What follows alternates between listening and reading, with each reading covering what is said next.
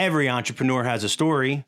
Welcome to Happy Half Hour with an Entrepreneur, where each episode, your host, Brian Carney, will share a drink with a successful business owner and have them discuss their unique journey, gaining insight on what it takes to be an entrepreneur and the different ways to get there.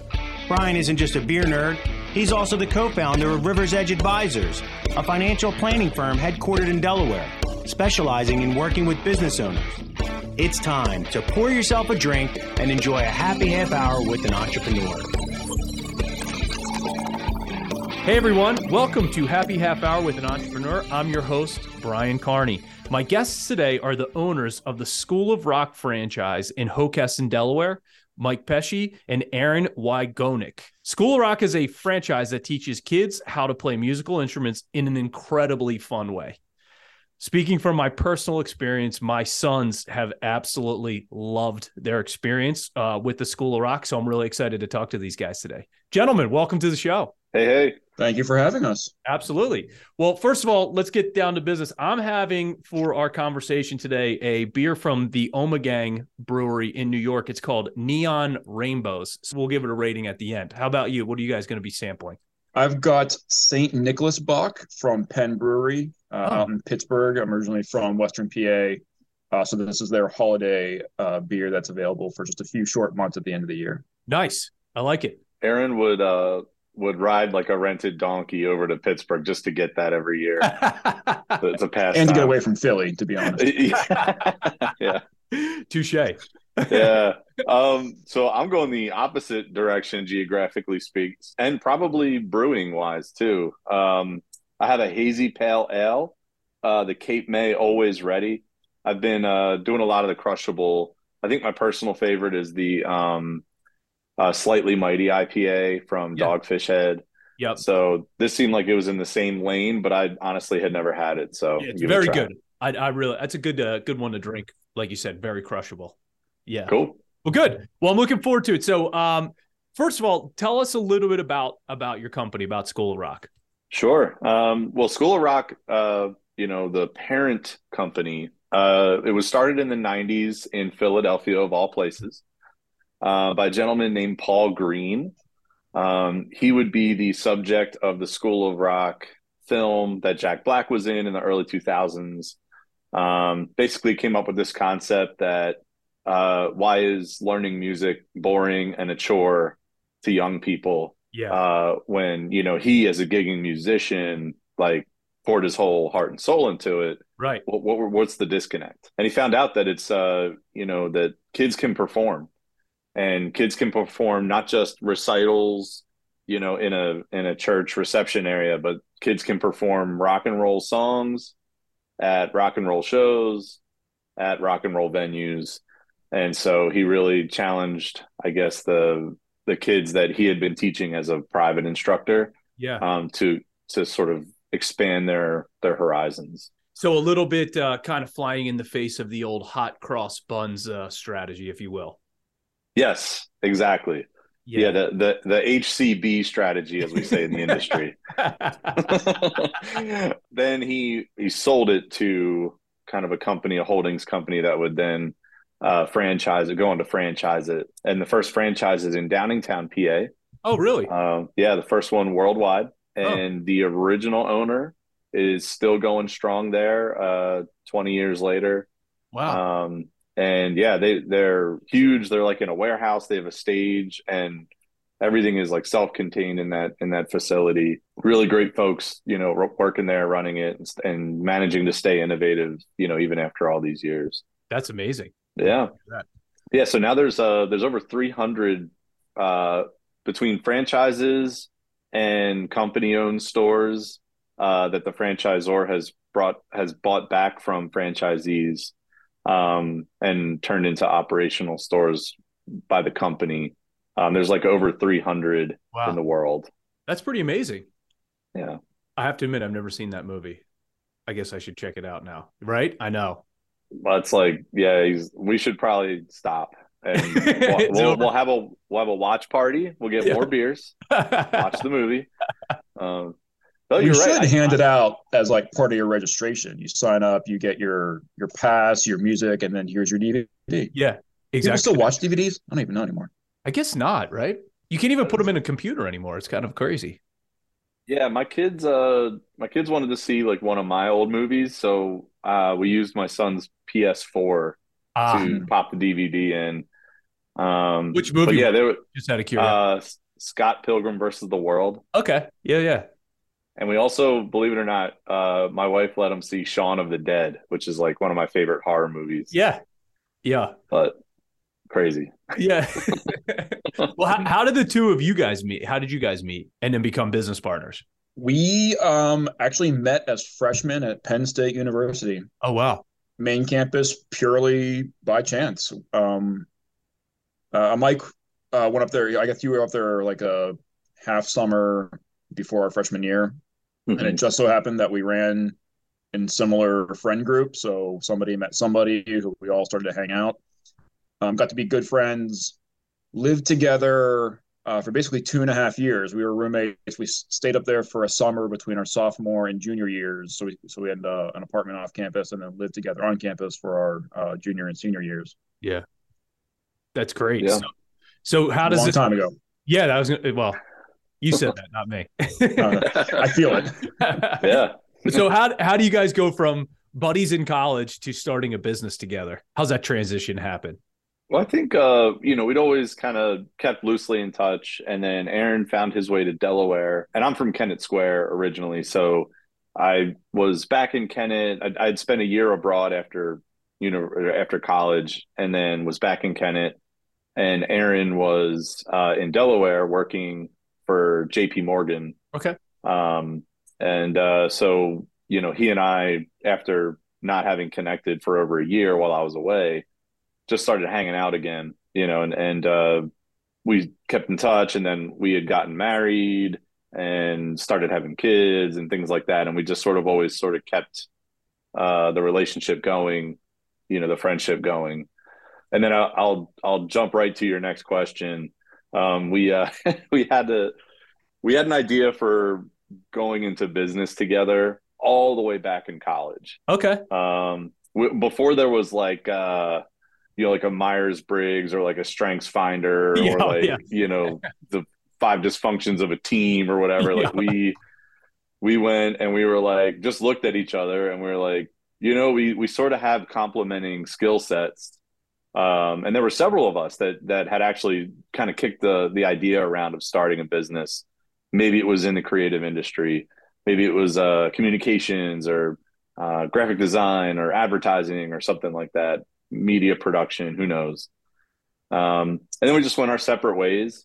I, I would say of, of everyone there, Aaron and I have sort of kept that flicker and flame going over through the years. Yeah. Yeah, and, and then like the the opportunity came up a few years ago uh, for me to you know reduce the time I was commuting and investing in like kind of the grind, Yeah. um, and uh, you know probably save my marriage in the process. And Funny uh, how so I was like, yeah, exactly. And uh, you know, so uh, I needed to find something else, find something close, find something that I was passionate about, and you know, started thinking about working with Aaron again, and and you know, we didn't even have this idea, like genuinely. Um, we just had an idea to to make a change and to and to start something. So you, your desire to make a change, I'm kind of curious about that. You know, I because mine is not too dissimilar from that. So you said you know you saved your marriage. Were you just like dying every day, getting your soul taken in in like a corporate America type of gig? Yeah, pretty much. Yeah, I was a regional regional sales manager. Uh, worked right near the airport, um, so I got to enjoy the commute uh, of you know 95 and 495, and Oh man. you know every minute you spend in Delco is a minute you don't get back. I I apologize to your Delaware County listeners, but that's I've worked with a bunch is. of Delco people, so they're gonna they're gonna do, uh, not love that. awesome. um, no, listen, you gave us Wawa. I can't be too mad, but Right, um, exactly. um, but yeah, so it, it, uh, yeah, it was. I mean, it was just way too much. Like I would say the the work was pretty stressful, but it was the combination of the work and the commute, and I was like nothing but venomous by the time I walked through the door at night. Yeah. It was just not healthy. So yeah. Well, that's great that you were able to to, to get out of there and find something. So what is that the the genesis of being an entrepreneur was kind of, I guess, necessity. You you didn't you couldn't do it anymore the other way. That for me for me at least. Yeah. Yeah. How about you, Aaron? How how you know you have how how did you get your entrepreneurial itch scratched? I guess. Uh, he's on this call with us. Okay. um, and that actually it, it, really encapsulates our relationship and um, our strengths and mm-hmm. what we mm-hmm. bring to the business. Is that even going back to our, our days in college, Mike has always been the ideas guy. Yeah. Um, and the one who's going to put himself out there for better or worse, um, a higher threshold for not feeling shame or taking a risk.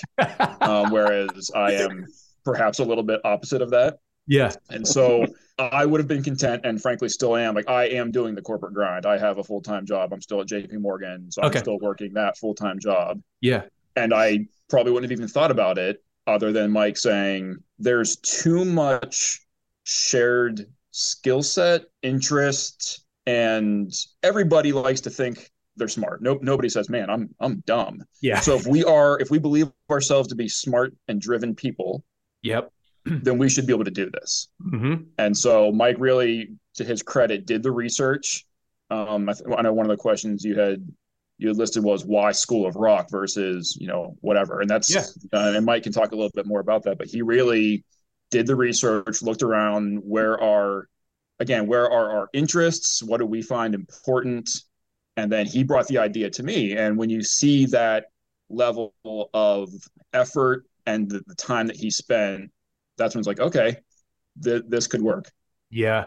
Well, so that that's interesting. So it seems to me that Mike, you know, you said Mike's the the ideas guy, so he's sort of like, for lack of a better way to say it, sort of like the face of the company. And Aaron, you're sort of like the business side, like financial side. Is that is that an accurate way to describe it?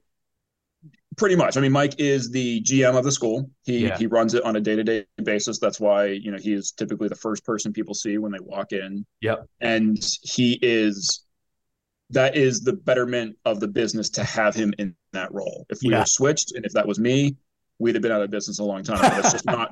I recognize those are not my strengths. So Mike does a good job. Uh, he, he's very gregarious. Has a background in management as far as keeping our staff going and all that stuff. Whereas, yes, I tend to handle more, of the books in the background and payroll and just making sure the lights stay on. Yeah. But what a great partnership then. So it seems to me, and uh, uh, correct me if I'm wrong, that Mike, you do everything that Aaron hates, and Aaron, you do everything that Mike hates. Is that an accurate way to describe it? Pretty much. Yeah. I mean, I mean look, the Venn diagram like does have some crossover. Like sure. we both love music. Yeah. True. So right. boom, there you go. That's all you need. Yeah. It, it's kind of funny. I, I, do find it interesting that you talk to business owners a lot of times, and and their ego won't allow them to say like, "Well, I'm not good at that," or "I don't want to do that." It's sort of like I think the best businesses have two totally different brains working together to, you know, I'm super biased in saying that because I'm in my company, I'm Mike, and my business partner Jared is you, Aaron. So like mm-hmm. that's that he does literally everything I hate to do, and um, I do. The idea of him like going to a, a, networking event and trying to meet a bunch of people makes him like shudder inside. So, you know, I'll be like, oh, dude, that, let's do that. It'll be great. So I think it's awesome to be able to find a partner that complements you so perfectly. And it really covers all the blind spots. I mean, yeah. If either one of us were to try to run it by ourselves, there are things that would get by us because that's just not where our interests, skill set, you know, mm-hmm. it, yeah. It, and that is we to our credit, I'll I'll take a little bit of pride in this. We knew that very early on. Like that right. that is why we thought this partnership would work. Is mm-hmm. because we knew there was that dichotomy between the two of us that we could cover all aspects uh, to the best of our abilities. Yeah, I mean, such it's such a oh, it's almost re, uh, a relief to be able to say like all of this is my problem and all of this is your problem, and you go, okay, well, I trust you enough to run with all of that. I don't really need to get involved in any of it. I think that's that's really freeing in a way to be able to run a mm-hmm. business. Mm-hmm. Yeah, and as we knew that that trust and even like those definitions of what we do would be put to the test. Yeah um, you know, we had spoken to my dad, who's who ran a couple businesses in, in Kennett for decades, and you know, he cautioned us to that end. And I, I mean, we, you know, if you listen to any other entrepreneur podcast or any other like, you know, how I built this or like anything else, like there's always going to be that moment. Um, so we certainly felt it several at several points. Yeah. Um, you know, and uh, our our trust in each other. I'll speak for myself. My my trust in my own abilities and like my ability to pull this off and to like you know keep a staff together and and you know build the business and stuff like that. Like it it comes under attack every now and then, but there have been worse points in our timeline than others. For sure. Mm-hmm. Yeah. Well, I'm interested in how you decided the franchising route. You know, you sort of alluded to this earlier, mm-hmm. but like uh, how, how, you decided the franchising route and then how you chose School of Rock as the best fit for the two of you. Yeah, I guess that's my my thing was uh I was actually um I, I ran into a high school friend um probably in 2019, like spring 2019 and uh, you know we were just catching each other up and um, he said yeah I, I, have a franchise. I, I have a couple of SERVPRO businesses and it's great like you know blah blah blah you know just talking about franchising. and up until then i had never considered a franchise. Oh that's interesting. Yeah because you always hear like the the cautionary tale like you know the franchise like they're going to get paid first they're going to control you that you know it's always miserable a lot of money. blah. yeah. A lot of money yeah and this is you know just a, a conventional wisdom kind of thing that had kept me like far away from considering a franchise. Yeah. And then i was like all right well here's the deal you know that my the clock is ticking like we talked about earlier with my personal like situation and and I don't have too much time left where I can make this commute and be in this business and stuff. You know, so I am coming up on a crossroads. And then Aaron and I, you know, as, as skilled as we might be, uh, or complementary as we might be to each other, we hadn't really come up with like a widget or something that there was a market for. Yeah. I think at one point I I made a prototype of speaking of beer of like a thing that you could put in a beer bottle that uh, pours it out perfectly every time. Oh, really? Yeah, I'm not going to share any of my ideas with you. I'll just I'll leave it at that. That's still happening. Are you going to launch that thing? Because we'll have you back on to talk about that. Yeah, I will. I okay. will.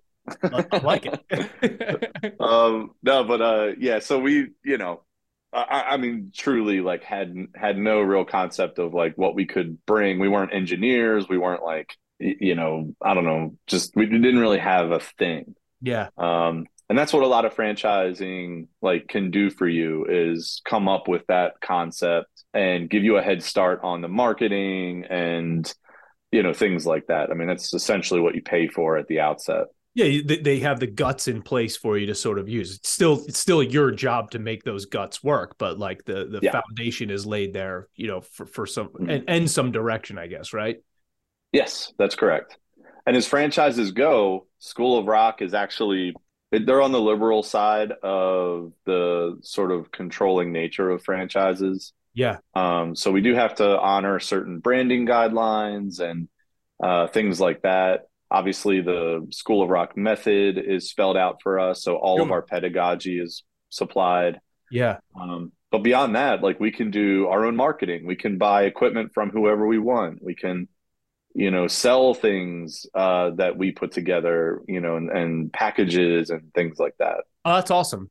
That's great that they give you that flexibility. Yeah. No how many uh, so you're you're down to you decide to go down the road of franchising. How many mm-hmm. franchises make it to the the quote unquote final cut for for you guys? Yeah so we um i i, I presented two to aaron. Okay. Um so i i didn't have uh you know a good feeling about any of them except for uh, School of Rock, mm-hmm. and believe it or not, Tough Mudder, like okay. the adventure races. Sure, I've done two of um, those. Yeah, Aaron and I have done a few of those together. Yeah, and um, they were doing like a. I think they were riding the wave of like CrossFit. Um, yes. so they were putting like these alternate exercise gyms out there that you could buy. Okay. And you know, have like Tough Mudder branding and Tough Mudder style, you know, obstacle training and things like that, but you're in a strip mall, right? You know, doing yeah. it. So, um, so those were the two, uh, and yeah, it was wild. Um, How are those met... Tough Mudder uh, franchises doing right now? Uh, Great question. yeah, I think. I mean, I've you know I've stayed on the mailing list for that. I I think the pandemic really busted that whole situation up. Yeah, definitely. Unfortunately. Yeah. Yeah. Oh, sorry. But so I think we, so go so go go back to how you chose uh, School of Rock. Well, I think we, you know, having a very frank discussion about the fact that physical activity, these athletics and all that, they can tend to be cyclical. Like 10 years ago, did you know what CrossFit was? Right. Yeah. No, you, that kind of came out of the you know it was aerobics back in the 80s and then it was whatever. you got like a ninja warrior thing too you know? exactly. Yeah. Um some have stayed around more than others some in a lessened capacity. We didn't have the passion for it and i didn't i think we didn't see a long-term viability 15 years down the road. It might have started strong but then again you, you think long-term. Whereas they tend to always be making more kids Right, right. so, I, well, you guys nailed yeah. it. You know that kind of seems like you saw all those escape rooms pop up super aggressively. That's a great example. Yeah, and, and, now you see like one or two, or like axe throwing. It's another one. It's, yeah. You like people ride that wave, and then it's it, it, it, it's a you know burns out quick. So I, mm-hmm. that's interesting. I feel like you guys nailed that. That's great. I really think it's incredible that you take these seven, eight, nine, 10 year old kids and you expose them to the Beatles, Green Day, The Who, mm-hmm. the Rolling Stones. I, I feel like that is so incredible. And I, I, I, that has to be just such a, you know, rewarding experience for you when you see that them, you, you know, they're wearing like their Beatles shirt to school. Yeah. yeah, it, it is. It's, it's incredible. Like I, you know, growing up, like I was exposed to the oldies, which is what it was back then. Yeah. But that would have been Beatles and uh, you know, to a lesser extent, Jerry Lee Lewis and like Buddy Holly and Elvis and things like that. And then I got caught up in classic rock, uh, which Aaron and I share. That that's kind of like, you know, as we came up, we were both exposed to bands like Journey and um, Foreigner and Foreigner, yeah, my dad loved uh, Foreigner. Oh yeah, absolutely. Yeah. Boston and you know even like even like on the heavier side, like I I would listen to Guns N' Roses and Metallica and you know my I had an older brother who would bring home a bunch of music and my cousins and stuff like that would would all give me different listens. Yeah. Um, and also like hip hop and stuff. But it, it, music, consuming music is something that Aaron and I share more than actually playing music. Right. Believe it or not. Um, so we are very much a product of having a, an adolescence that was influenced by older music and great music. Yeah. Um, so when, yes, when we see that in the kids today, um, you know, and my, even my own kids, I have, you know, three kids and, you know, when they get to hear uh, a new band and they love it on their own, it's such a cool thing. Like my son is a total Iron Maiden fan. Oh, really? Uh, yeah, it started with uh, the show in Yorklyn, our fair, our very first show, uh, yep. which is about a year ago this week, actually. So our very first show was British Invasion. Yeah, and they played an Iron Iron Maiden song, and since then, my son, uh, our youngest kid, our ten year old, has like Iron Maiden shirt, Iron Maiden socks he's got Iron Maiden, like he plays Iron Maiden on his like little Alexa clock thing. Like, is it's so funny. And I mean, if you've ever seen an Iron Maiden cover, it's like zombies, right. like flesh dropping off their bones, and yeah, you know, my wife is like real proud. yeah, I think of that influence.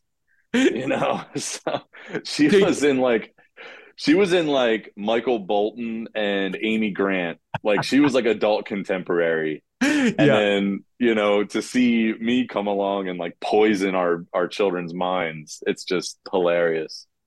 Um it actually reminds me you, you mentioned the creamery earlier. Yeah. So there was one moment in the creamery where the rock 101 kids which are the like 8 9 10 11 year old kids there were about i would say nine of them on the stage. But the the lead singer, quote unquote, of this particular song was this boy who had like a leather jacket on for the occasion. Yep. Had the slicked back hair. And he was singing Highway to Hell, which as we I all know very clearly. Yeah. yeah. And the word hell appears in that song like 48 and a half times. and so he was getting his money's worth out of singing that song. Yep. And then at the very end, where there's a fermata and he sings, I'm on a highway to hell, like he puts his arms out like this and like looks at the sky. And I'm like, yeah, that's my fault. oh my God. Yeah, that was all me.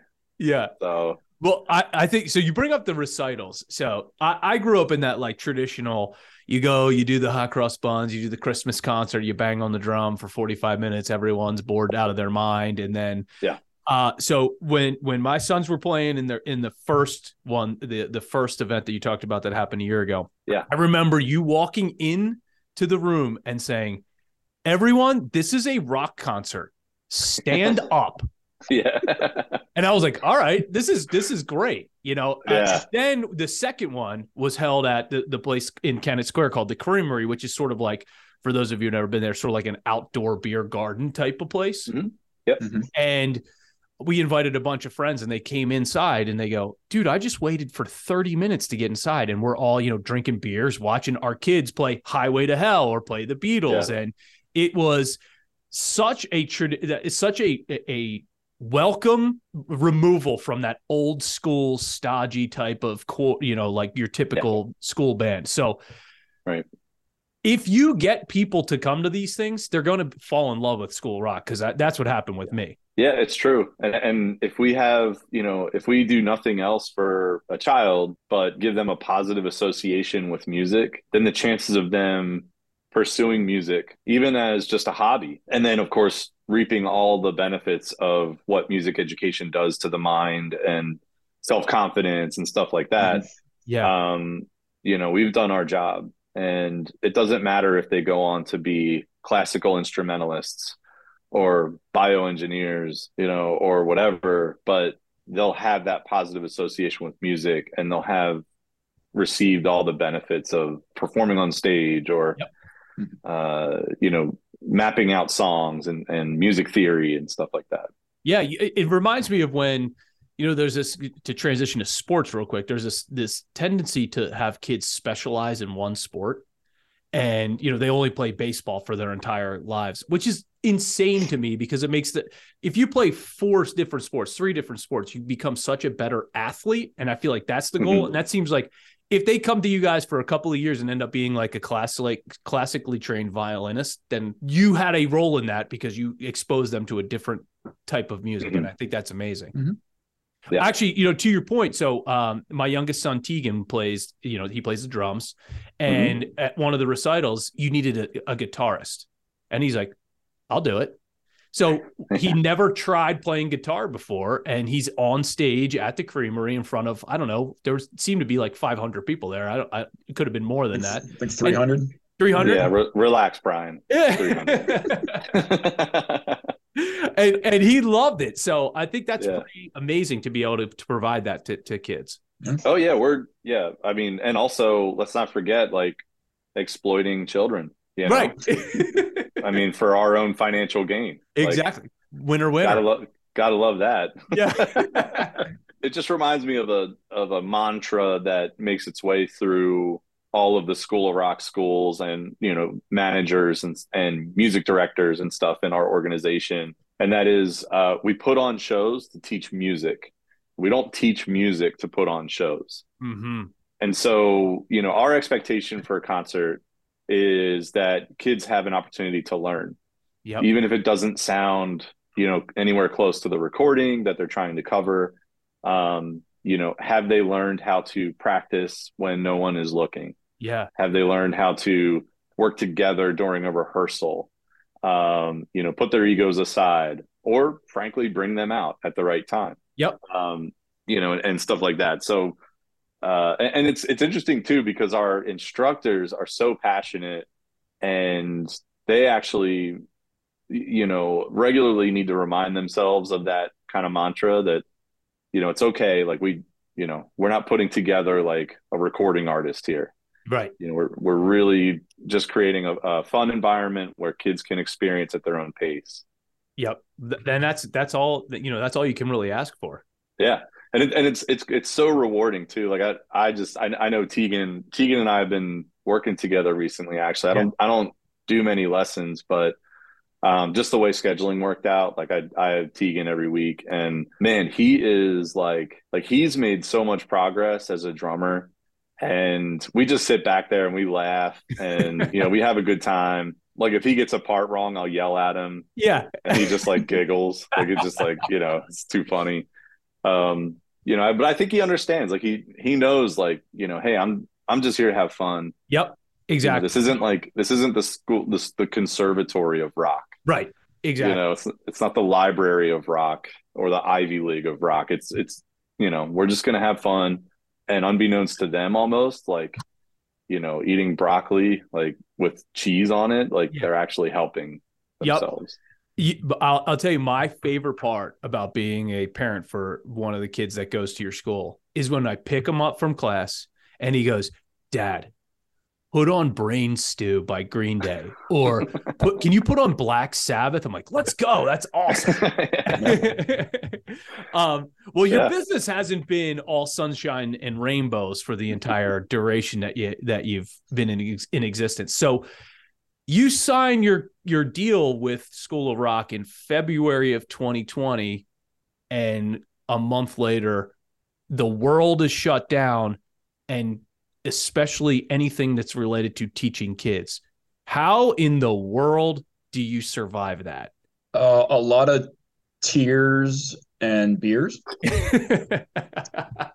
um, no, I, I think that speaks again to our determination and um, the fact that we knew there was something there right even outside of our own abilities we we believed in the school of rock what it meant having talked to like we you know we did our research we visited other schools we talked to parents who've who've had kids go through it.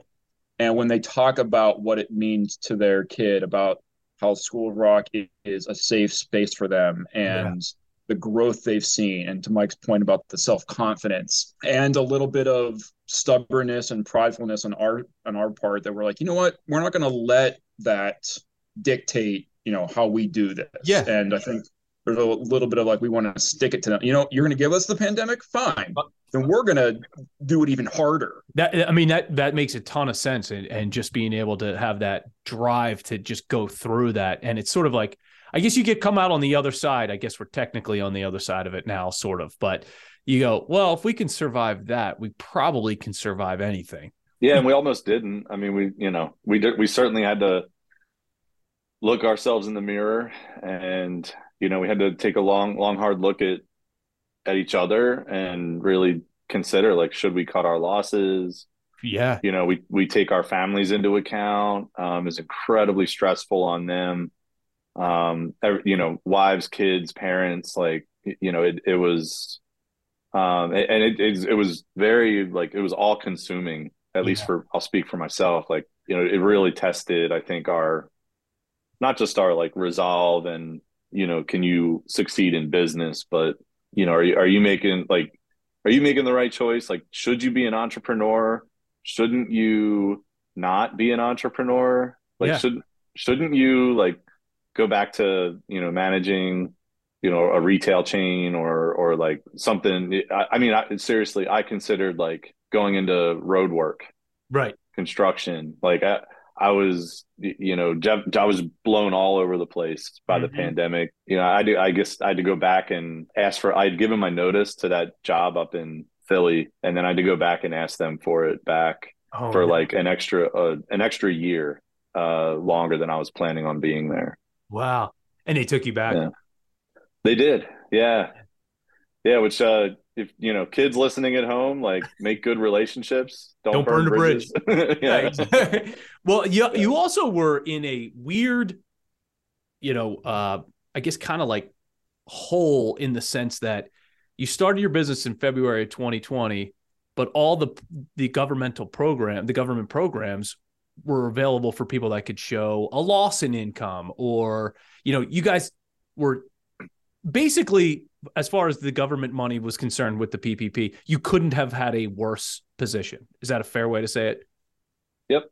how did you navigate that to get the money to stay afloat Uh, we just we squeeze blood from a stone, and the stone being like our own personal, yeah like you know, retirement savings. Um, you know, some pretty like high interest, uh, undesirable loans, lines of credit. I mean, I've had a mutual fund ever since I've been working, and I depleted that.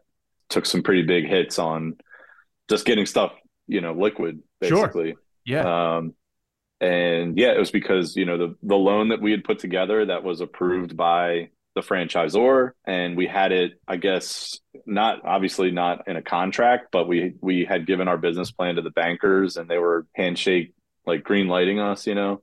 Yeah Um, they pulled out, and like you said, the funding wasn't there from the government, the relief wasn't there. People wouldn't lend to us, like relief or not, you Right. know. yeah Um, and uh, yeah, so we just had to look within.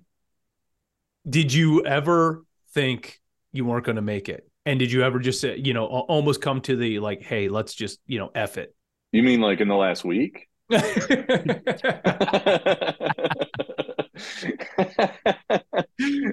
Uh, so we did we as mike said earlier we did have we did have a, a, a come to jesus moment where we had to sit down and say all right at this point right now are we in or out?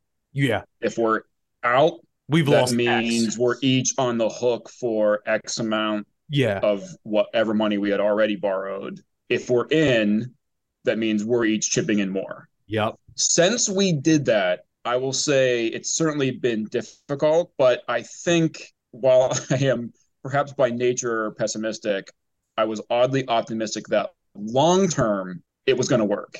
On a day to day basis, it's tough to see that. And the amount of work we put in, and you feel like, oh, I'm not, I'm not seeing the, you know, an immediate one to one benefit from it. But I, there's again too much value there. And frankly the the area that we're in Hockessin is a great area population wise and where we are in the shopping center um, there was enough touch points where we could say all right we've made the decision. We're going to hurt for a little bit yeah. but long term it's going to work out. Yep. And, and ultimately we were we did benefit from uh, one of your questions i saw was you know uh, building relationships with your local uh, government leaders yeah uh, so we got to know Mike Smith. We met him um, at an event, and then actually ended up hosting him, like you said, at our place for a for a podcast. He was instrumental in helping us get a uh, a grant from the state of Delaware. yeah Um, that sustained us for a little bit, and then finally in early or late 2021, as late last year, they actually amended the emergency disaster loan uh, procedures and Yep. added a clause that applied specifically to franchises that were formed in January 2020. holy crap I I have to believe they got enough pushback from people in our situation where like I can't show a loss because we weren't in business, right but we also can't get any track like we can't Yeah. get anything going. Yeah. Um, so as a result of that, in I guess probably middle of this year, uh, April or so, we finally were able to get some government assistance in, in the form of emergency disaster loan, which has helped tremendously. Help us right some of the wrongs and, and the way we did things early on. Like we we really shorted a lot of our build out, you know, non-essential artwork or gear or anything that was not 100% necessary you got skinny you had to get lean We on did. that stuff like Oh that. yeah. Yeah, so it has allowed us to go back and and even you know higher payroll costs and just higher cost of anything everything in general um, so that so that finally did come through and we're very grateful for that Well, I mean, I think that's one of the huge advantages to Delaware. I always talk about the the the accessibility of politicians here. Um, they actually will call you back, even at the at the federal level, let alone the state level. So, shout out to Mike Smith for uh, for for helping for helping you guys. yeah it's great we Yeah. um uh, we actually tucked in next to him at the fourth of july Hockessin Oh, parade perfect. um, i that's think he might have been a car or two in front of us or whatever we had a, a great float with our house band playing and the, and they were right around and we've talked to him ever since a good guy he, he- Yeah. he works very hard for his community He sure does. One last COVID question is so you have this business model and you go, all right, we have to pivot to Zoom. How was that experience? I mean, not ideal, but yeah. You know, I I I think oh my gosh. I so one of our first students um was a keyboard student um that had heard about us through one of our marketing efforts, probably Facebook at the time. Okay. And she's like, "Yeah, I really want my daughter to learn." Um, I was, you know, I explained through the remote process and stuff, and then she was like, "Cool. So, what do we use for a keyboard?" I was like, "Huh?" Oh. I was like, "You need a keyboard?" so I, I every week I would drive a keyboard over to this person's house, help her set it up, help her set her iPad up, and then go wait in the car for forty five minutes while she had her lesson, and then pack it all up and bring it home. Holy crap! Um, it didn't last for too long, but it's talk about being lean. I mean, yeah. it's just like you got to do or die. Yeah, exactly. do or die. That's a great way to put it. Yep. I don't know. Yeah, I don't know how else to do. It It wasn't even my keyboard. Like it was a friend's. Like we hadn't spent a dime on anything, yeah. and uh, you know, had this like really prevailing thought that we couldn't. Right. Um. So uh, you know, the certain moments like that, but I think the the rewarding part is that we really surprised. I think the School of Rock franchisor like the the corporate folks Sure. Um, because we were able to maintain about 30 students a month. Wow. Um, and we reached that before we had even signed a lease on the property. That's really cool. Yeah. And we had a couple of great instructors early on that really set the tone. Um, you know, and uh, we're we're very, I guess, uh, open minded and yep. flexible and, and willing to to do remote and we were honest with them. We were like, you know, the sky's the limit, but tomorrow it's 100% remote. Yeah. You're going to be like, how do you feel about that? um, so, uh, yeah, so I, I, mean, you know, I, I think it's, it's kind of a, a goofy, a goofy way to start things up, but, uh, we made it work for us and, uh, it definitely gave us enough to like when it came time, like, like Aaron said, to either cut bait or, double down. I think seeing the remote students was enough like tangible evidence that we we were going to be okay. We're on to something here. Yeah. Yeah. Yeah. That that's awesome. Yeah, and Mike's comment about the instructors, we were very fortunate. I mean, we have a we have a fantastic group of instructors. Yeah. Um, two of the first three instructor we've hired who have, have fortunately moved on to their own individual music careers they had actually come through School of Rock as students. Oh wow! Um, so that was very beneficial for us, where we could lean on them pretty heavily because they understood the whole concept. They understood the method, and they were fantastic. Like it, it really sucked to lose them as instructors, um, but I mean they're making it work. Yeah, uh, as mm. as individual musicians. So that speaks to what School of Rock can do. Yeah, that's mm-hmm. amazing. Well, guys, this was awesome. So we're going to enter into our rapid fire questions here. All right. So we will we'll finish up with that. Here here we go. Mike turned it has his hat backwards, like uh, over the top. Yeah, that's right. That's exactly. a good machine. Show your kids. Yeah. All right. So, what's your favorite song of uh, that School of Rock has performed? I'm gonna go back to that um, that Iron Maiden song at the first show. How about you, Aaron? Trooper. Yeah. Well, that was going to be my answer, but since you said that, I will say uh, Journey's "Don't Stop Believing" at the Creamery. Okay, yeah. that was uh, excellent. when when he started with those keyboard notes, and the crowd that had been there for three, four hours at that point, and we were all, you know, 300 of us tucked in front there, standing room only. Like it was a rock show at that point. Yeah, I felt like I was at the TLA. Yeah, yeah, yeah. it was awesome. Mike, since you're a drummer, greatest drummer of all time, John Bonham. Okay. All right. Yeah. I thought you were going to say Neil Peart, but M- many people do, but I, I just uh I don't know. I, I've warm spot in my heart for for Bonzo. Okay.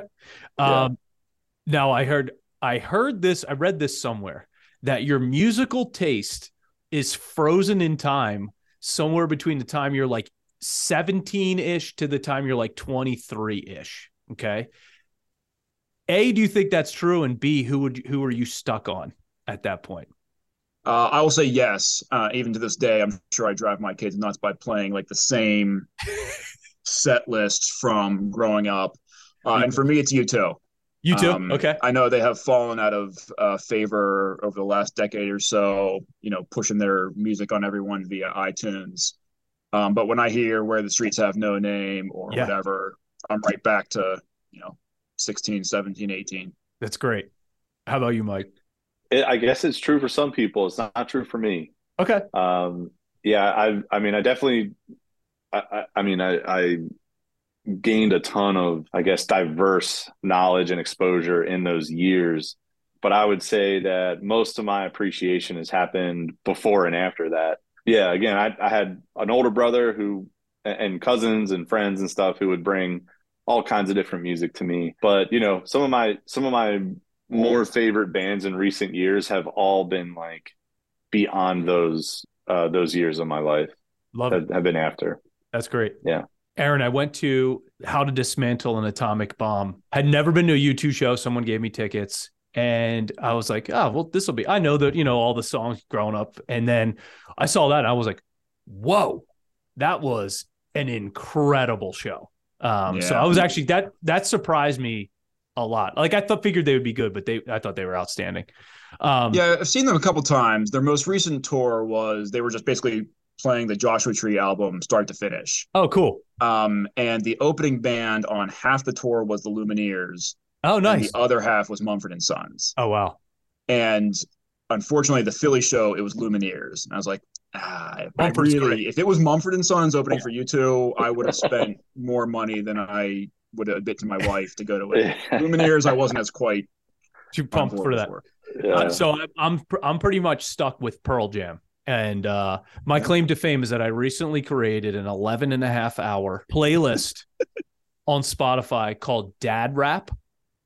So it's oh, all like old school hip hop, like uh, Tupac and Biggie, and uh, and mhm. my kids love it. So I feel like so proud of myself that they're listening to the you know the, the hip hop. Now all of it's completely inappropriate, but I have like a bunch Um, all right, last question. We're about 10 days away from Christmas. uh-huh. Worst Christmas song of all time. Oh man. It's got to be either John Lennon or Paul McCartney. Those two stupid, simply having a wonderful Christmas time or whatever Lennon's is. So this is I know everyone gives everyone gives like Wham's Last Christmas a hard time or Mariah Carey. I can deal with those a hundred times more than Paul McCartney's. Wonderful Christmas time. money Oh, money grab. Yeah. Yeah. I will say my my favorite Christmas song is my kid's least favorite Christmas song. Oh, yeah. Yeah, there's a song from the 80s called Christmas Wrapping" by the Waitresses Oh, sure. Yeah. that I I I think it slaps and they are like every they just make fun of me. They roast me every time Yeah. I put it on. That's in the Shrek It's. Christmas movie, which I've seen umpteen times. All right. I got I got to pimp that. I I have not done that yet. Yeah. Uh, when my kids were smaller, of course. So I absolutely hate every Beach Boys Christmas song so much. Oh that little. Saint Nick when he says, uh, Yeah. Christmas comes this time each year. Time each Yeah, year. yeah, we Yeah. that, pal. Uh, yeah. Yeah. So anyway, well, guys, this was awesome. If if people want to learn a little bit more about about you and School of Rock, where do they go? Uh, I, I mean, the best place is the school itself, Lantana Square Shopping Center, right between Five Guys and Drip. Perfect. Um, and then uh, if not, uh, you can check out our website. We're also on social media at SOR Delaware. Love it. That's awesome. Um, all right. If you want to connect with me on the Untappd app, my username is brcarney7. To learn more about how our firm helps business owners with their financial planning, visit riversedgeadvisors.com. And to hear past episodes of the podcast, go to happy-half-hour.com. Moment of truth, neon rainbows. So first of all, I very, very rarely finish the beer bef- before the end of a conversation. So, and I drank this whole thing because I thought it was outstanding. Neon rainbows, Amagang, four and a half out of five for me. Excellent. I, I need to hear the, your review of the Always Ready since you've never had you never had it before. Uh, you know, I think the notes of uh, chicory. I'm just kidding. Um, it's uh, no, it's good. It's it's definitely crushable. Um, I I'm still gonna put the Smipa, the slightly mighty IPA, over it just a little bit by by a hair, but I would definitely uh, drink more of these. Perfect. And Aaron, you're going to be driving had, um, Pittsburgh some more. yeah, so I, I haven't had too much of Penn Brewery's other offerings. I tend to only grab a, a, case or two of this when I'm out there for the holidays. Um, I mean, they make a wide range, um, so I, I need to I need to try more of them. Love it. Well, guys, thank you so much. I, I, appreciate you coming on. It was great to talk to you. Thank All right. Thanks, much. Brian. Thank you. Take care. Thank you for listening to Happy Half Hour with an Entrepreneur, sponsored by Rivers Edge Advisors. For more information on how Rivers Edge Advisors can help you, visit their website at riversedgeadvisors.com. If you'd like to connect with Brian Carney for business advice or just to share a beer, follow him on Instagram at Rivers Edge Advisors underscore LLC.